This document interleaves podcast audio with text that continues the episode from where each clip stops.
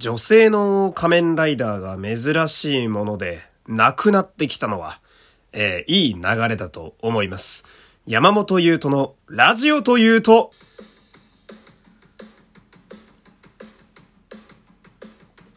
どうも、皆様、こんにちは。声優の山本優斗でございます。第338回目の山本優斗のラジオというと、始まりましたよろしくお願いします。えー、本日もラジオトークで聞いてくださっている方は、画面下のハートニコちゃんマークネギをひたすら連打していただいて、その上にありますフォローボタンもポチッとお願いします。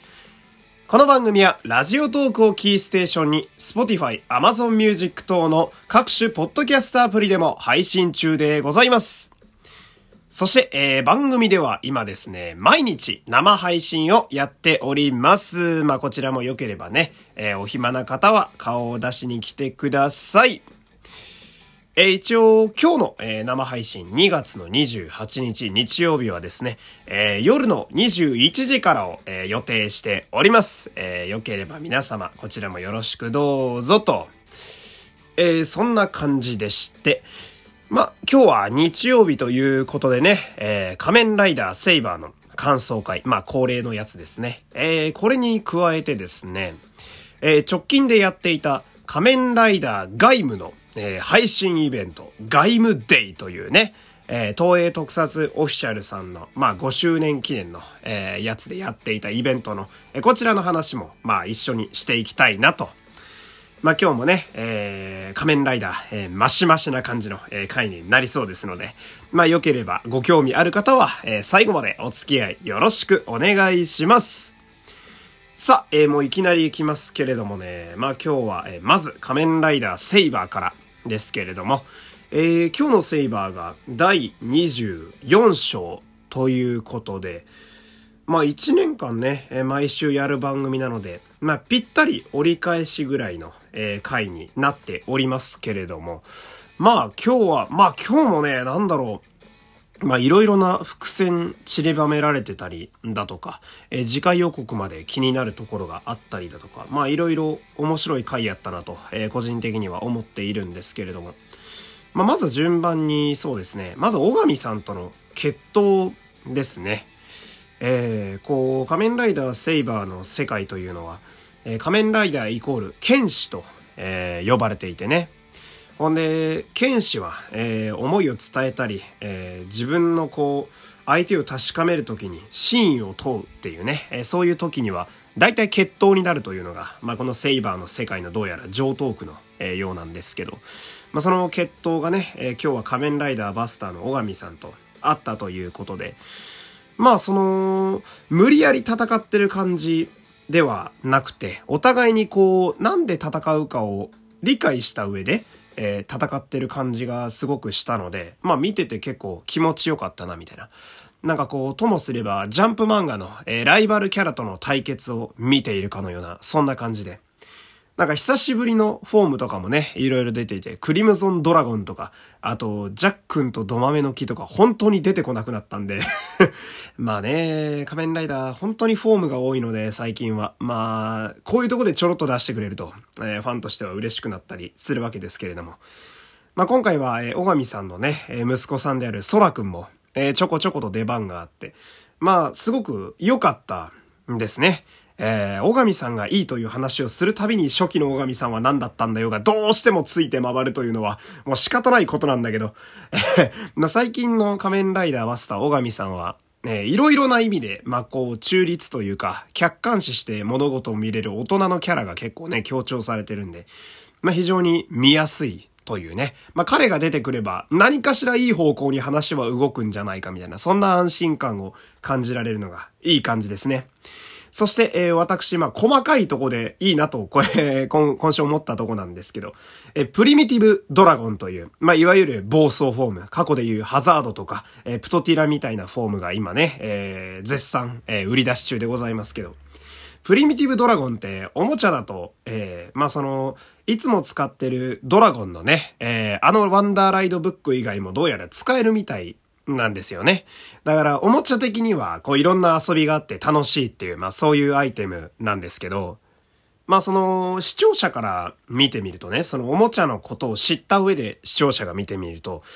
おもちゃでこれができるんだったら、テレビでもやってくれよっていうのがちょこちょこあったりするのが仮面ライダーのサガというところがあるんですけれどもね。あの外務で言うと、外務は他のライダーのアーマーも使えたりするんで、え、じゃあ外務がバナナ装備したらどうなんの？つって。で、実際にバナナを装備してるシーンがバーンって出てきて、おお、これこれ！ってなるのがね、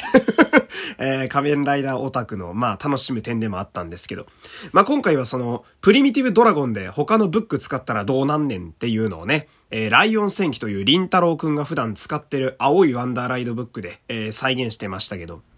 必殺技の CG でね、え、まがまがしいライオンが飛んでいくようになっていて、あ、そうなるんだ、みたいなね。まあ、こう、おもちゃでできることが本編やとどうなんねんっていうのをしっかり回収したのが個人的には高ポイントだったのと、えー、非常に、え小さな点ではあるんですけれども。そして、えー、来週は、あの新しいライダーが出てきますね。えー、まあ、前作もいましたけれども、仮面ライダーバルキリー、えー、女性ライダーが出てくるということで、仮面ライダーサーベラというね、新ライダーが出てくるわけですけど、あの仮面ライダーサーベラ、サーベラって、そもそもセイバーっていう言葉の言い換えがそのままサーベラなんですよね。なんかそこまで意図してネーミングしてるかどうかはさておき、なんか関係があんのかなとか。あとは、女性ライダーでダークライダーって結構珍しいんですよね。まあ女性で敵で出てくる仮面ライダーというと、今パッと思いつくのが仮面ライダーマリカなわけですけれども、マリカはダークライダーっていう感じではなかった。まあ敵組織には一時期いたけれども、みたいな。ほんで、だけれども今回の仮面ライダーサーベラは結構しっかり敵サイドなのでね、えー、どういう風に動いていくのかっていうのがすごい気になりますけど、まあ、個人的には前作01のバルキリーが本当に散々だったので、まあね、あの、映画では大活躍したりとか、あの、要所要所のスペシャル回で、えー、出番があった印象ではあるんですけど、まあ、サーベラにはちょっと頑張ってほしいなっていうのは思いますね。まあ、仮面ライダーカリバーがあと今回しれっと出てきましたけれども、まあ誰が正体なのかという、えその辺も今後気になるところでありますね。まあ、セイバーはこんな感じでして、じゃあ次がですね、えー、外務デイの話なんですけど、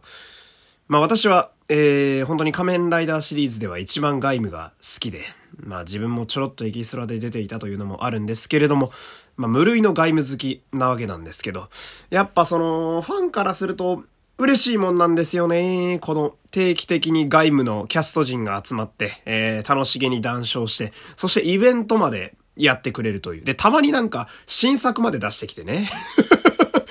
まああのね、あの、グリドンの松田亮君が今回 MC やってていろいろ喋ってましたけれども、まあ本当に恵まれてる作品なんだなっていうのをすごく思うわけですよ。まあファンとしても非常に嬉しいっていうところがあったりなんかして。ほんで、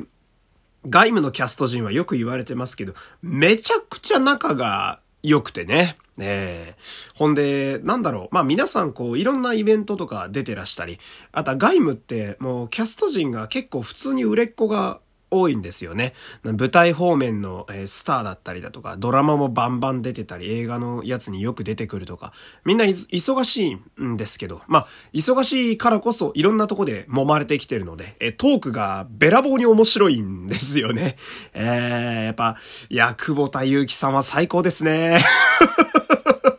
えー、メロンの君という。いや、あの、あの高身長とあの濃い顔とあのいい声でずっとふざけてるって卑怯だよ いや、そんなのずるいよ。うん。何喋っても面白いもんなあのーなのね、戦国ドライバーが大人向けで出るっていう時に撮ってた PV の中でも、えー、呉島兄弟の二人が喋ってるやつがあるんですけど、えー、高虎と三つね、えー、高杉真宙くんと久保田祐樹さんで喋ってるやつがあるんですけど、ああ、死ぬほど笑いましたもんね、あれ。まだね、き、あの、見たことないわって方は、ぜひ、あの、CSM 戦国ドライバーの、えー、PV のページで見てほしいんですけれども、まあ、久保田祐樹さんはずっと面白いですね。なのに、ドラマの中ではめちゃくちゃかっこいい高貴なキャラってちょっとずるくねえかって思ったりもするわけなんですけど、やっぱあれは男として憧れますね。えー、ただかっこいいだけではなく、ユーモアも持ち合わせた、えー、色気のある大人という、えー、目指したくても目指せないぐらいの地平に彼は言っておりますけれども、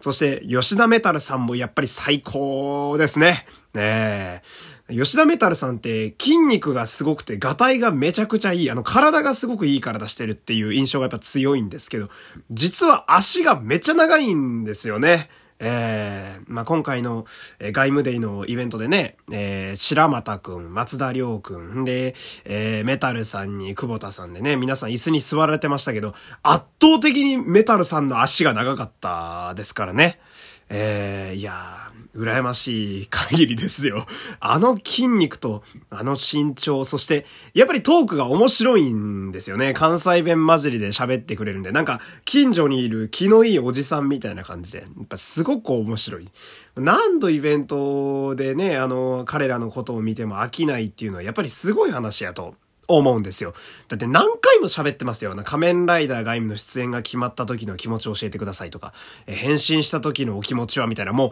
インタビューで俺散々っぱら見てきてますけど、やっぱファンなんでね、いろいろ雑誌やったり何やり追っかけてますけど、でもやっぱ何回喋らせても面白いっていうのはやっぱ奇跡的なとこもあるんですよ。キャスト陣のこのトークの面白さとかね、イベント慣れしてくる感じとかもあって、やっぱ何度外務の話をね、えー、イベントでやっても面白いというのは、ファンからしても嬉しいですし、そしてなんなら今あの配信で外務が流れているんで、ある意味で、えー、7年経った今リアタイしてる人らも多いわけですよ。やっぱずっとこう楽しめるコンテンツっていうのが仮面ライダー外務の魅力やななんて、えー、思いました。そんな感じでね、えー、ぜひとも末長くまた外務いろいろやってほしいもんですけど、あと2年経ったらこの10周年ですからね。えー、そんな感じで、えー、今日も喋りすぎましたけれども、今日はこの辺で、えー、終わりたいと思います。えー、山本優斗でした。えー、ありがとうございました。